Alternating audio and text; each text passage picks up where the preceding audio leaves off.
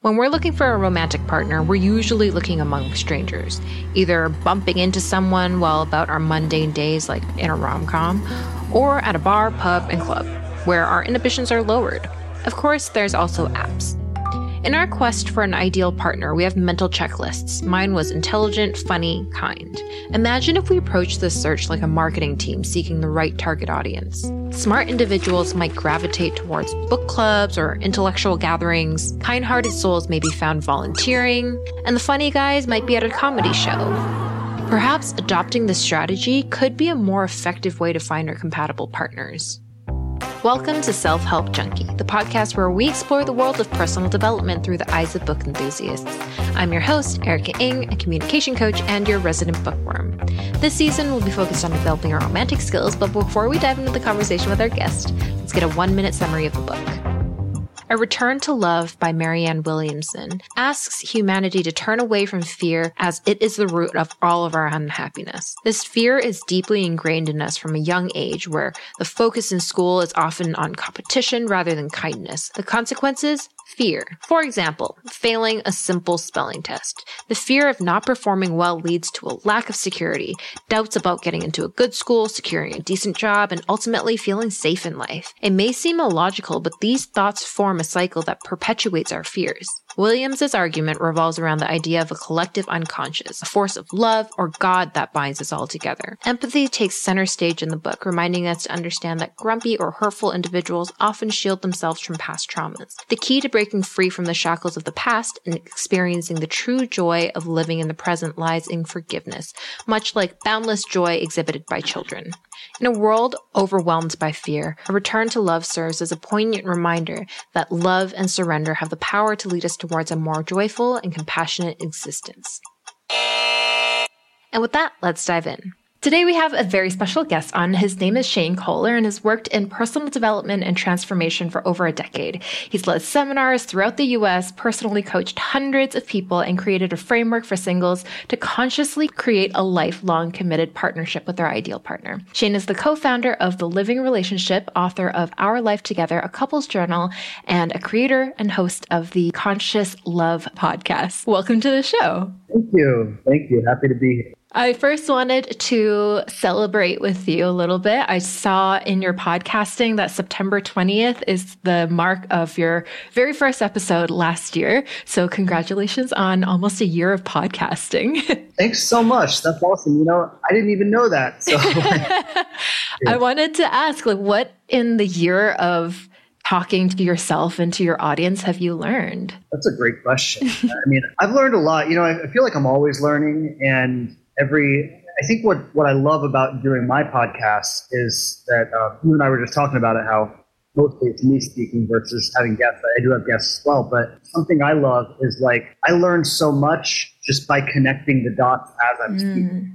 As I, I'll, I'll, pick a topic and maybe come up with a few bullets that I want to speak into on that topic, and then from there I just kind of let it flow. And as I'm sharing as I'm speaking on these things. It's like the dots are connecting for me, and you know, it's like uh, I guess we teach what we need to learn or, or whatever, right. but like it's like I'm learning as I'm sharing, and it's, it's really a, a cool exploration for me now.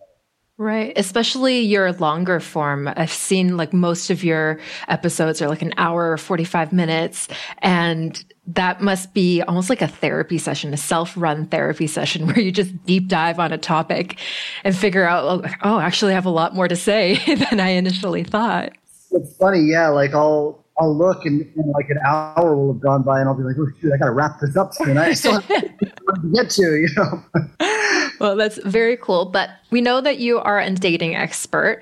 But what were you like when you first got on the dating scene? When you first entered, what was that like? I was, when I was dating myself. Yeah. So I, I mean, I was a mess to be to be honest. It was. If we're going to get into that, I should probably share a little bit of background on just kind of my story in general. Please. So you know, growing up, had like a lot of trauma. My dad is probably like a full fledged narcissist. Mm-hmm. Um, and I grew up in a pretty like edgy household. You know, my, my dad was the kind of person where one day he was great, the next day he was a loser. And you never knew who he would get, right? And so I was like always kind of living in that unpredictability. And, you know, sometimes he would flip out on me. I wouldn't even know why he was flipping out on me. And there was like no no way to like rationally speak to him about it. I'd be like, no, like let's just like talk about this. He'd be like, Mm. no, uh," you know, he just he was right. There was no there was no argument. And so that was kind of where I came from. And my dad was also an alcoholic, a lot of drugs, and this is kind of the environment I was exposed to.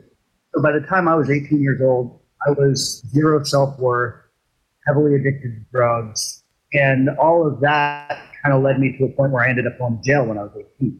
Wow. So I was in jail for a couple of years. Fast forward, you know, I, I got out of jail shortly before my 21st birthday. And I kind of found myself, my dad by that point left the state. I, I called him when I got out of jail. He's like, hope you have a nice life. See you again one day. Like, all the Wow. all the support I got from him, I was just kind of found myself in life alone, you know, like where do I go from here, right? Right. And so that was when I entered the dating scene, to give you context. right? Wow. I can see why you said you needed to give me some context first. Yeah, yeah. So like that's where I was, and um, and you know, I mean, dating was one part of many aspects of my life, right? I had to, I had to get a job, I had to get my life, to, like I had to basically build everything from the ground up. I had nothing, and so that was that was kind of where I started. And what I would say about that is that the relationships that I had at that time in my life were a reflection of kind of that starting. I'd say the first person I got involved with after that was I was 21, she was 40. There was, Wow. uh, you know, I don't want to say too much about her, but I'll, I'll say that, like, you know, there, there was, it was not a healthy relationship at all. And she had a lot of stuff going on that, like, you know, I just realistically, like, I did not need to be involved with her, right? Mhm. But I had, I had such low self worth. I had this feeling that nobody would ever love me. I had this Right. feeling that you know, like she was the first person who I had had, shown me any interest, and I was kind of like, I got to hang on to this. And so, and it wasn't all her fault. I mean, I was involved too, but like it was a complete nightmare situation. hmm Um, and so I was with her for about a year. I, I got to a point, and this is probably like a huge breakthrough. Being alone is better than mm so I, I actually chose to leave that relationship, and that was uh, again like a big breakthrough for me. It was a huge step for me to make that choice for myself. I think that was probably one of the first bricks being laid in like my own self worth. You know, Right. It's like I don't know what I deserve, but I know it's better than this. When you left this relationship, were you able to make a clean break right from there? Yeah, well, she was she was the kind of person like she held absolute power in the relationship. Mm. she there was like no vulnerability on her end. It was like you know, I would I would try to connect with her on like a heart level. There was there was no like vulnerability in it. And so um, when I when I ended the relationship, and I just I actually ended it over a text message. We had been we had been fighting back and forth and stuff, and it just got to a point where I said, "Have a nice life." Mm. Those were my last words to her, and she never responded to that, and that was the end. Because she wasn't the kind of person who was going to be like, "I'm sorry, I made a mistake. Please come back." You know, so Right. if I left it there, I knew I would never hear from her again, and that's Wow. exactly what happened. Uh, well, it sounds like you have grown a lot from that situation. Even the way that you're talking about that relationship, you take responsibility for your part in it. And it seems like you've very much forgiven uh, her for her part. Oh yeah, yeah. I mean, I, hold nothing against her. Like it's, you, you know, like when I look back at that time in my life, and it was like even her friends were like, "What the hell are you doing?" My Mm. friend, like, "What the hell are you doing?" Like it was, it was not her fault at all. Like I mean, she. I don't, again don't want to get too much into her story, but you know, she had a traumatic background. She had a hard life. She had developed in this way for the reasons that she had. hmm But I was the one who was choosing to like hold on to her hmm right? I was consistently being treated poorly.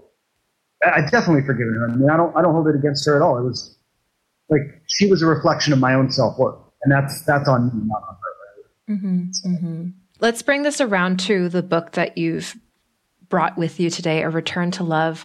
I can definitely see some of the themes already coming up. When did you initially find this book? It had to be like ten years ago, or, or probably more at this point. Um, So the book, and Marianne Williamson, the author, she's probably one of the most well-known teachers of the Course in Miracles in the world. So A Course in Miracles has been like such a foundational work for me, and it's been something I've studied for the last probably 12 years or so. And it's been just a huge part of my life. Like, I, I think everything I've learned and taught over the years has largely been founded in the principles that are put forth in A Course in Miracles. And so, A Return to Love, I, I found that book around the time that I first discovered the Course. Hmm. And I started, um, you know, looking at different teachers of the Course, and Marianne Williamson is one of the probably the most famous. Um, and so I, I, found her and I started reading some of her books. I think that that was the first book I read of hers. You know, uh, do you know what A Course in Miracles is? Or I'm not familiar with it. No. So if, if you read it, it, it reads kind of like the Bible. Like it's yes. just kind of dense. It's you know, it's if, you if you've never heard of it before and you just pick it up and read it, it's going to be like reading Greek.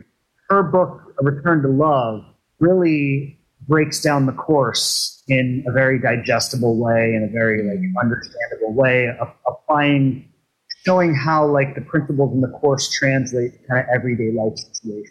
So mm. that book was very pivotal in helping me understand like what the course is actually saying and what it all. I see. So that was something that you discovered ten years ago. Did you end up completing the course as well as finishing the book? I did, yeah. So um, I'd say the book of Return to Love was a big a big part of helping me understand the course. And I, did go on. So the a Course in Miracles has a year long curriculum. Mm-hmm. one lesson every day, so there are 365 lessons. And what it is you like start on. I mean, you could start anytime, but you know, you start on January 1st and go straight through the year. Following reading the book, or, or maybe alongside reading the book of Return to Love, I, I started also studying the course. I did do the 365 lessons a, a, lesson every single day. It's great in terms of having a commitment, but that also seems a bit overwhelming to, I don't know, a lot of the concepts that she talks about there, I'm imagining were reflected in the course, and they're very reflective and deep ideas. So I can't imagine mastering that one lesson in one day and then moving on to the next. I might feel like you're moving a little too quickly through all these important lessons. Yeah, well, it's it's designed to be done that way, and mm-hmm. and there have been times where, like, honestly, I've I've gone through the 365 lessons I think three times now, mm-hmm. and there have been times, especially not so much the first time around, but I think like the second and the third time where I really said, you know, I want to sit with this lesson for a few days. And mm. so I mm. would. Mm. So honestly, when I've done it, it's taken me a lot more than 365 days. It's probably taken me about 18 months or so. That makes um, more sense. I, I think it, it is okay to go through it at your own pace, but the, it's, it's designed to be like a mind training. Mm. And so what, what it is, is like throughout the course of a year or, or 18 months or two years, however long you spend with it, it's like little by little training your mind see the world differently day by day by mm. day. And so that's, I think, really where the power in it comes is is not in conceptually understanding a bunch of information, but more in gradually having your perception shifted just slightly, mm. day by day by day by day by day, where a year later or two years later, everything looks different. It's been a decade, so it might be a little bit hard to remember. But were there any topics or lessons from the course or from the book that changed your perspective more than some of the other lessons? Anything that jumped out at you?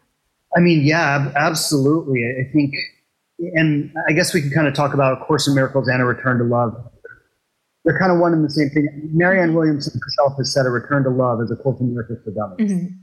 So it's, it's to give someone context. It's kind of like you know, if you read a Return to Love, you're basically getting a Cliff Notes version of what Hope and I think the the message there really is is that only love is real. Mm. Everything else is an illusion, right? And so the idea is is like we're we're made of love. We come from love. We are really here to, to give and share love. Like that's really the only real purpose in life. And what happens is fear right? Mm-hmm. And, and say it's kind of the antithesis of love, but we become afraid. And so, to the degree that we hold fear in our lives, is is the degree that we will not be able to access love. And if, if you look at the world and the condition it's in, and you know the, the way we treat each other, and the war, and the poverty, and the way we're destroying the environment, and all this stuff, like these are all manifestations of fear. Mm-hmm. You know, like if, look at, for example, the fact that we're destroying our planet. You know, and, and what is really the driving force behind that is is it's like profit, right? And, and people are putting profit over the environment or over the you know planet. Right. And so, if you really look at what's going on for someone, like what what kind of consciousness would someone have to be in to literally destroy our home and like and like the home for future generations just to get their hands on like some profit mm-hmm. and like there has to be such a deep fear in that person that like they're not going to be okay that like they need to control they need to have power over other people right. they need to accumulate billions and billions of dollars because they just feel so insecure right. and so unsafe that the only way to feel okay is to have all this money and all this power and all, and and like the fear is so great that they're willing to do that at any cost, mm-hmm. right? Even if I destroy our planet, even if there's no home for our children, right? Like my fear is so great that I have to do it anyway. Right. And so that's that's kind of what happens is when we when we have fear in our minds, it prevents us from accessing the love that we are. And so what what the book actually teaches is it's like an undoing of that fear a recognition that we are inherently safe, like a recognition that we, like the universe does provide for us. We don't really have to provide for ourselves. I mean, you know, we, we got to show up to life. We got to do our part and participate. But the universe really does provide for us. Like we don't have to be in control of everything. We don't have to know how everything's going to work out. We don't have to manipulate and control circumstances. Like we can literally just show up every day, live our truth, live our passion, and allow the universe to provide for us. Mm-hmm. And so, and when we, when we can really surrender into that and, and choose to live that way, then what happens is like fear is gone. There's, there's nothing to be afraid of anymore. And so what can come through is, is love. Mm. And then in that place, and this is what the course says, is like the only real purpose of this world is to like love, heal, and bless people. And that's, that's really all we're here to do. And once the fear is gone, we see that clearly, and then we just spend our whole life doing it. In the dating world, there's a, a conversation of like, I need to get a relationship to be mm-hmm. okay. Oh, yeah. Right?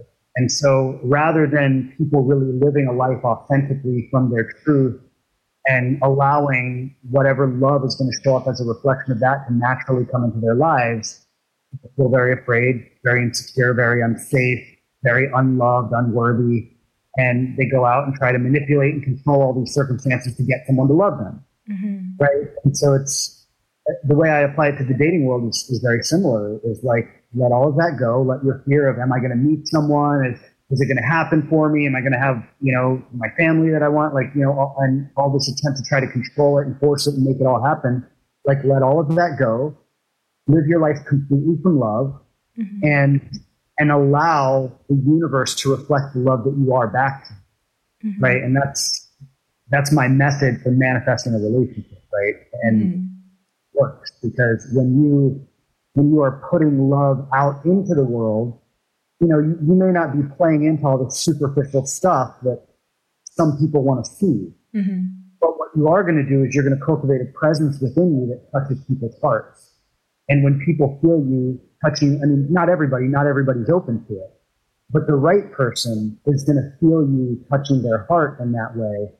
And they're going to say, like, I, I, want more of you, right? Mm-hmm. I want to be around you. I want to spend time with you. I want to feel that, what I feel with you. I want to feel that more, mm-hmm. right? And so when you live your life from love, it's, it's just a fact. Like, love is going to be returned to you in every possible way you can imagine.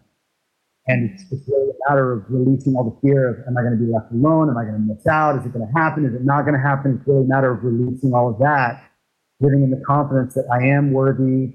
I am made of love. I come from God. Like all is well in my life. And all I need to do is be happy and share love. I've looked back in my own dating life and the relationships that didn't work out was partially because I was hiding a piece of myself. I didn't want them to see who I truly was because the fear of them disliking who I really was is worse than them not liking me from whoever I was pretending to be.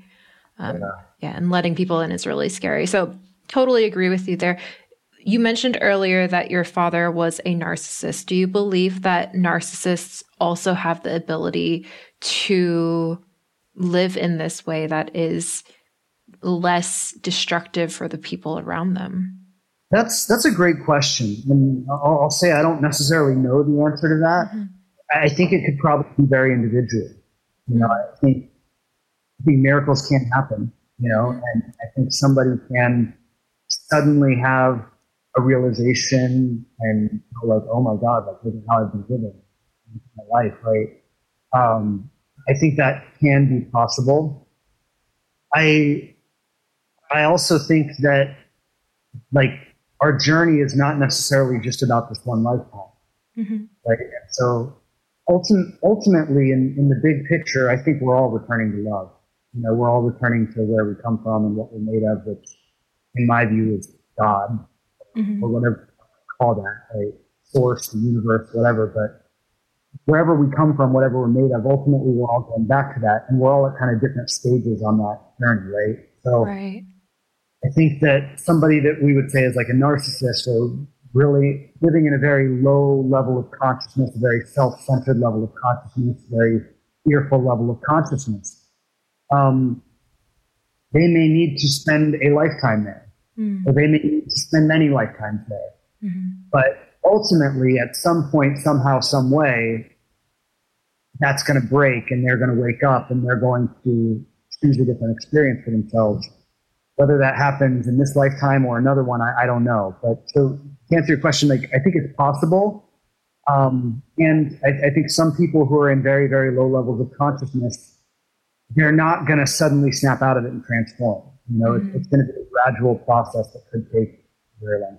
This book is very religious. I'm personally not. Um, but as I was reading through the book, I just saw the same themes of all the other self help books that I've been reading. It's this message of love, of acting not out of fear, but out of choice. So, for anyone who might be turned off by that, I'd say you can definitely look past those layers and you can use the another word like you said like a higher power or like the universe instead of god if that's what you believe because i think at the end of the day that core message is really important. I, when I was looking uh, at your Instagram profile, that's how I came across you in the first place. Uh, you mentioned that you work particularly with women, and I was wondering why that was the case. Yeah, great question. Um, you know, I've, I've asked myself that many times. you know, in the beginning, I think it was kind of like it was just what I was called to. It was, you know, when I was sitting there and thinking of, um, to give you a little bit of background, so I used to work for a, a large seminar training company. And I would be leading these like four or five day trainings around the country and, um, you know, like on stage seminar type trainings. And then during the pandemic, all of that shut down. Mm. I was, um, I had, I already had a coaching company that I was doing on the side. And, um, and so when that happened, I, I really like sat down and reflected on like, what do I want to do moving forward, right? And that was kind of when I started my Instagram and started um, my YouTube channel, and you know, started getting in this direction. And I, I guess just kind of at that time, what spoke to me was I, I really wanted to serve women and, and helping them find really healthy, conscious relationships. And then over the years, I've really thought about like why, you know, why that, and um, I think it has a lot to do with I you know, I was raised by a single mother, so I shared a little bit about my dad, but I didn't meet my dad till I was 13. And so um, I was raised by a single mother, and then I think I, I, started to become quite rebellious and a little bit more than she could handle, and mm-hmm. I was getting into a lot of trouble and things like that. So she ended up sending me to go live with my dad. I had never really met him before. I talked to him on the phone sometimes, but I hadn't really ever known him. So, but, you know, going back to like my childhood, I was, I was raised by a single mother. I have four sisters um, they're all younger than me, all my sisters. So I think I kind of had that big brother, like protective mm. thing going on. Um, and you know, when when I was young, my mom was a college student. I was she was 19 when I was born, and so like growing up, she would like drop me off at you know her the dorm while she would go to class, or she would drop me off at her friend's house, or like really my whole life I was surrounded by women. Mm. I, I, think I've just I have great relationships with men too, but I, I think I've kind of always enjoyed the company of women more than men. And honestly, I'll, I'll say like my experience is that there are obviously exceptions, but my experience is that women tend to be a little bit like deeper, mm. a little bit more thoughtful, a little bit more emotionally available. And so I, I, think when it comes to coaching, I really enjoy working in that environment, which is I, I do coach men as well, not as much, but when I work with when I work with men, I feel like there's a little more like kind of pulling teeth, like yeah. get them to up. And so I, I, think I love how women are just kind of connected and available, and you know they they want to share, they want to connect. Like mm-hmm. I, I mm-hmm. think I that energy. Yeah, I totally understand that as well. I also coach. I coach communication, and yeah, the, the guys sometimes they're a little bit too cool to tell you exactly what the problem is.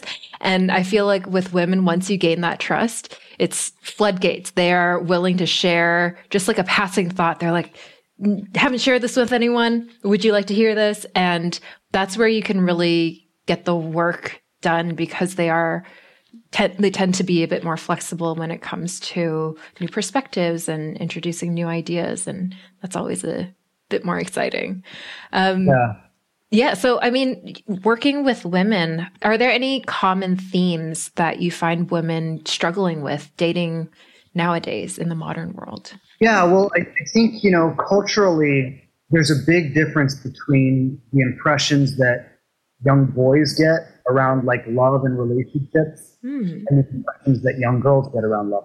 So, you know, young girls, they're like, dressing up in white and pretending to walk down the aisle and you know with all their stuffed animals watching and things like that. And, and, boys are out there like shooting each other with toy guns and stuff. You know for for women like from the time they're very young there's kind of this cultural expectation that they're going to get married they're going to have a family they're going to be a mother. And i know not all women choose that for themselves or live into that but that's kind of the expectation that's put on young girls. While young boys are like it's totally okay for them to be a bachelor well into their 40s and like there's not this like expectation that they're supposed to get into a relationship and get married and all of this. So what i found is is the, the biggest challenge for, for women and women also have i hate this term but the, the biological clock right? And so so many women are you know not only feeling this expectation that like i need to meet someone and get married or have a partner but also like I'm running out of time if I want to have a family. So I feel like those are really, those are kind of the two things that put women in a really difficult position in dating because there's so much scarcity, mm. right? It's like, and they're looking around like my friend got married, my sister got married, but it hasn't happened for me. Like, right. what's wrong with me? Why isn't it happening? And I, and I'm running out of time, and you know it needs to happen soon, and it really shifts their whole perspective on the situation where they approach dating from a lot of fear, a lot of scarcity, of, you know, scarcity of love, like, am I lovable? Am I wanted? Is anybody going to love me? Scarcity of time, like, is it going to happen in time? And, and so they're largely driven by this scarcity, and mm-hmm. it creates, it doesn't help, right? Like, it, it, it actually ends up being a hindrance. Right. The very thing that they're seeking, they end up pushing away because they're taking it. Or they they can't even see it because they're so hyper fixated that yeah your peripherals disappear when that happens. Exactly. Exactly. So i think that's that's if i were to boil it down to one thing like i, think that is really the the challenge for women in, in the modern day world. Mm-hmm. that kind of thing. Whereas and it's it's heightened by the fact that men are like I have all the time in the world. Right. This doesn't work out I'll find someone else. Like, you know, men just don't have that same kind of thing going on. And so when a woman starts really showing up with that scarcity, men kind of feel like, well, I'm not in a hurry here. So, you know, if that's what you're looking for, maybe you should just find someone else. And right. So it, right. it's, it's a very difficult position. Like I'm very sympathetic to it. It's incredibly navigate all Right. And a lot of the times when I'm listening to my male friends, when they're talking about relationships, like you said, they are not as on mu- as much of a time crunch, and they also feel like they need to be able to provide a certain level of financial security before they get into those serious relationships. And then once they have achieved that, they haven't seriously dated. Maybe they were casually dating. So they haven't built up these emotional skills to be in a healthy relationship. And so many of my girlfriends now, um, we're in our 30s, they feel like some of the guys our age are like children, like they haven't evolved past the 23, 25 year old mentality. And a lot of women are asking themselves, like, do I even want to bother? Like, do I want to teach this person? Is it worth that investment? I think that's I think that's super true. And I, I mean, I, I, will say, like, men mature in relationship with women. Mm-hmm. And so, like, the, I, I, think there is an element of teaching him, you know, and I know that sucks, right? yeah, I've joked with my girlfriends before. It's like all the past boyfriends we've had, we've trained them. So, like, if anyone gets married, it's due to our hard work, like women supporting women. yeah. I mean, I, I think that happens, and I've had a lot of women share with me that I, I feel like I, I feel like I trained my ex mm. for his current relationship, you know, mm. and I, I truly, I think that does happen. But one thing I would say about that is get involved in conscious community, mm. right? Whether that's you know some kind of personal development. Like for example, I met my wife through those seminars that I was sharing about earlier. So you know I was involved in, in that environment, and she mm-hmm. came to do the thinking. And that's how we met. So like getting involved in conscious communities, whether it's going to seminars, whether it's going to yoga, whether it's going to different spiritual circles or doing breath work or, you know, there are so many different avenues. But if you can put yourself in a place where you're meeting men who are actually working on themselves, mm. you're going to get a step ahead of the game there versus just, you know, going on the dating apps or going out to the bar or, or whatever where right. it's a conventional thing. Right. Definitely. Wait outside a therapist's office, right? Look for the cute single guys. so why is it that you recommend people would you recommend women going to these seminars specifically to look for a conscious dude to date? or is it more a side effect of them also working on themselves and growing themselves? yes, you, nailed it, right? It, it, it, has to be a side effect of doing the work. I mean, if, if, you're doing it for, if you're doing it to meet someone, it's not going to work. You know, the, the thing about that is the men in those environments are looking for someone who's also doing it, mm-hmm. right? So if you show up with that energy, if you're just trying to meet someone, it's it's not going to pan out well for you. Right? So it is, and I would honestly give the same advice to men, right? If they if they mm-hmm. said, "Where do I meet a good woman?" I'd say, "Get involved in conscious community." Mm. But don't go there to meet a woman. Go there to work on yourself, and you'll meet lots of people, men, women. You'll make friends. You'll develop a network. You'll develop a community. You'll get invited to parties and barbecues and brunches and, and all these things. And if you're involved in this way, then you're going to have you know lots of opportunities to meet people. Like my experience in, in dating was was very much this. Like I was I was involved in those seminars I told you about. I was involved in yoga. I was involved in a Native American church. Um, I was involved in uh, there was a Course in Miracles group I went to once a week. Like there were there were just many avenues in my life that were very conscious and very healthy. Mm-hmm. And I made lots and lots of amazing friends.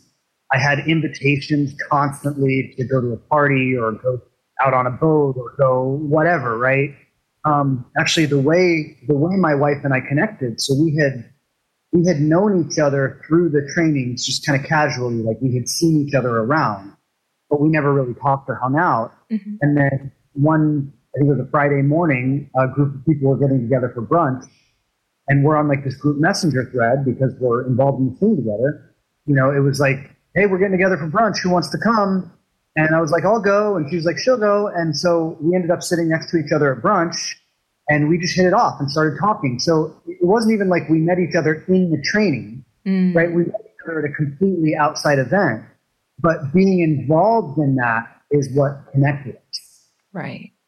So being involved in something that makes you grow and attracts the type of people that you would want to ultimately have a long term relationship with. That, what you just said, and being in the energy of like, I'm, I'm doing this because it brings me joy. Mm-hmm.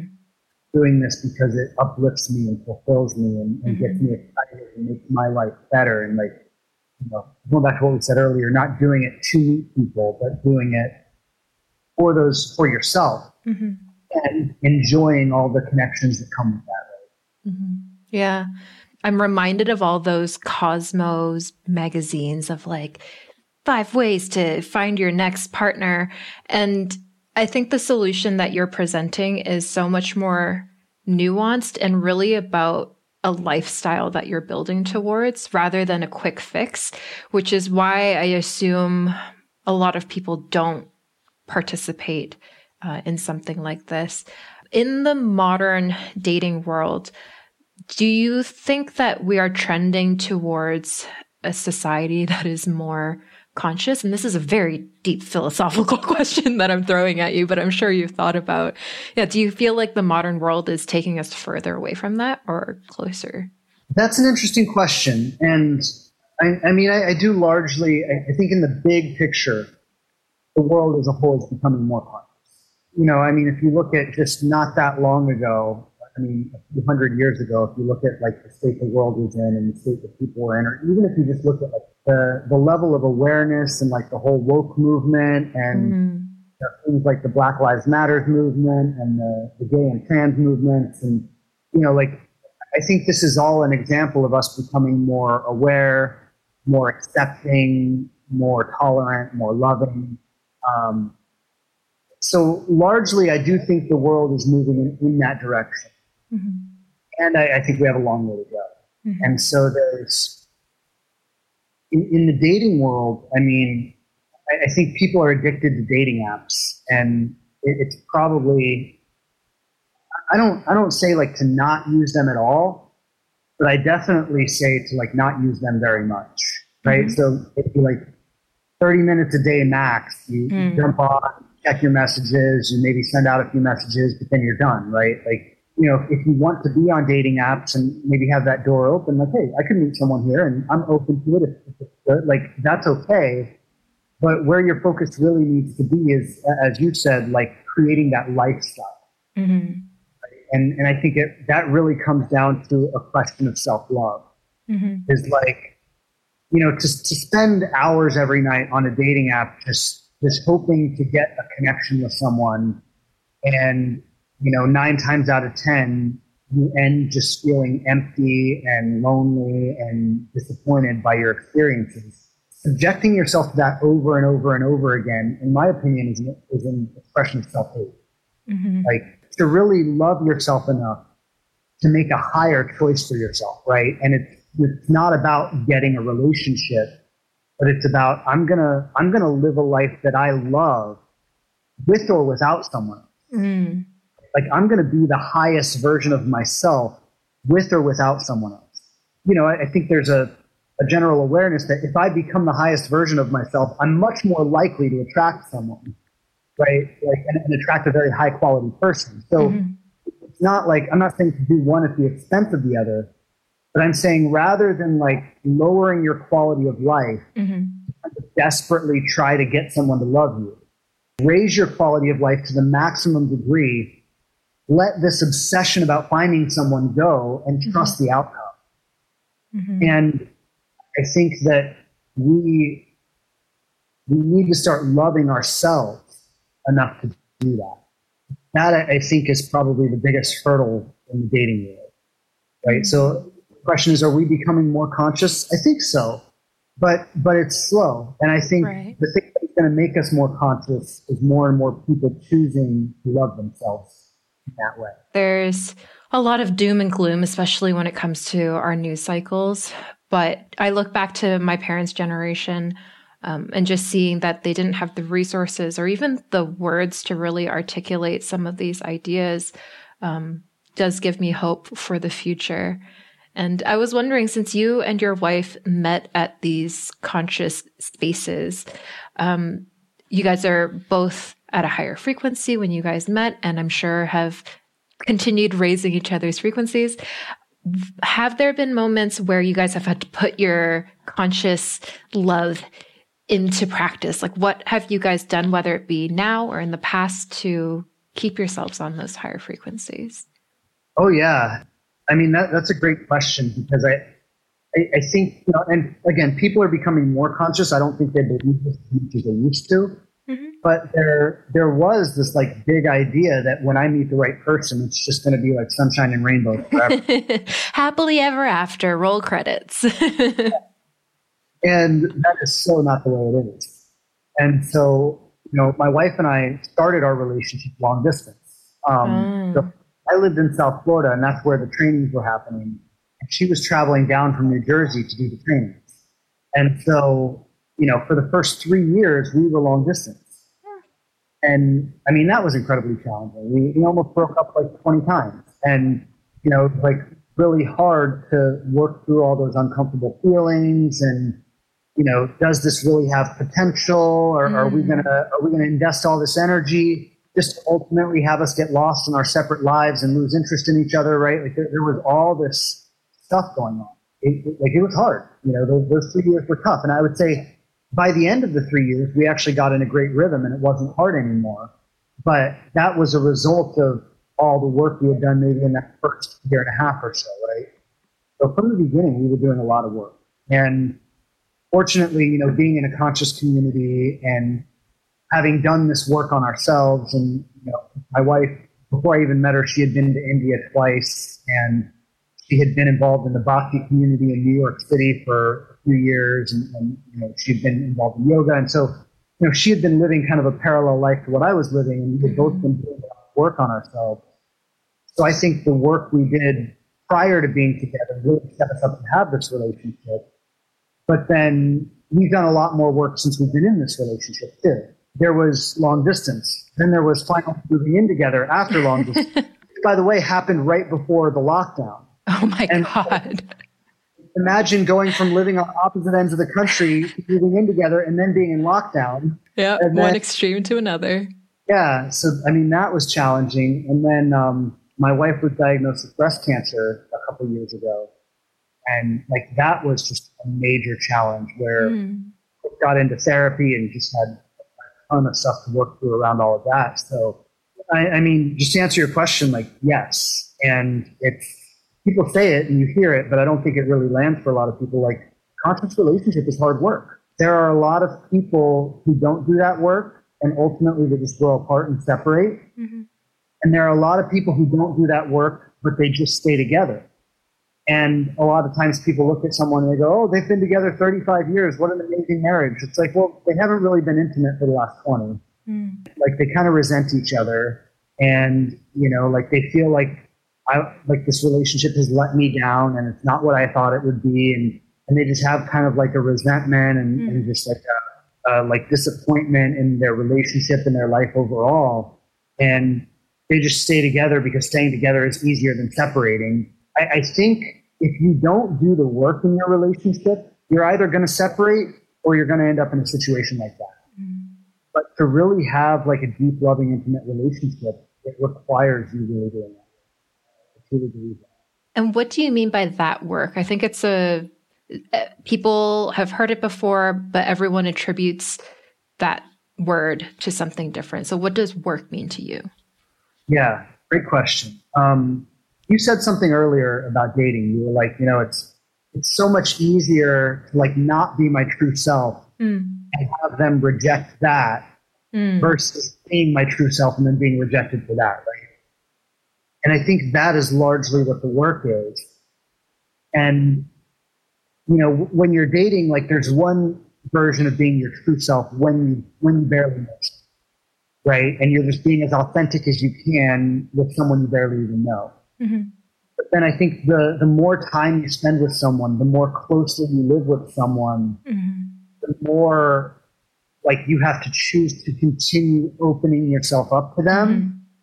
Or kind of hiding yourself from. Mm-hmm. And, and the reality is, is like when you continue to open and open and open and open, the other person isn't always going to like what's there. Mm. And so there are going to be things that, you know, I mean, hopefully in, in a healthy relationship, they, they should like most of what's there. There are going to be difficulties in that too. Right. Right. And so it's this, this commitment to like constantly open yourself in the relationship, constantly bring your truth to the relationship, you know, talk about Right. things that are okay with you, things that are not okay with you, things that you're struggling with, things that, and, and when you don't see eye to eye on certain things, then okay, you know, I feel this way about it, you feel that way about it, but we don't want to end our relationship, and we don't feel that this is a big enough issue to end the relationship. So how are we going to handle this? Hmm. And I think, I, I hope I'm communicating this clearly, but like that just opens up so many different cans of worms Mm. that it's it's so much easier to just not deal with that stuff, Right. right? It's so much easier to just like my wife. Um, she was married once before she met me, and she talks about how in her previous marriage, you know, she would try to talk about like real things and try to like work on stuff. Mhm. And he would be like, "Why are you bringing this up? Like, let's just be happy." Right. you know, and, and he'd be like, let's go on vacation, let's go out to dinner. Like it was, it was always about like, let's just have a good time. Mhm. But at, at the expense of operating over things that like she was really feeling in a deep way that like, like she needed to deal with. Right. And he just, for, you know, whatever reason, wasn't in a place where he was available for that. Right. And it's, it's easier to not be available.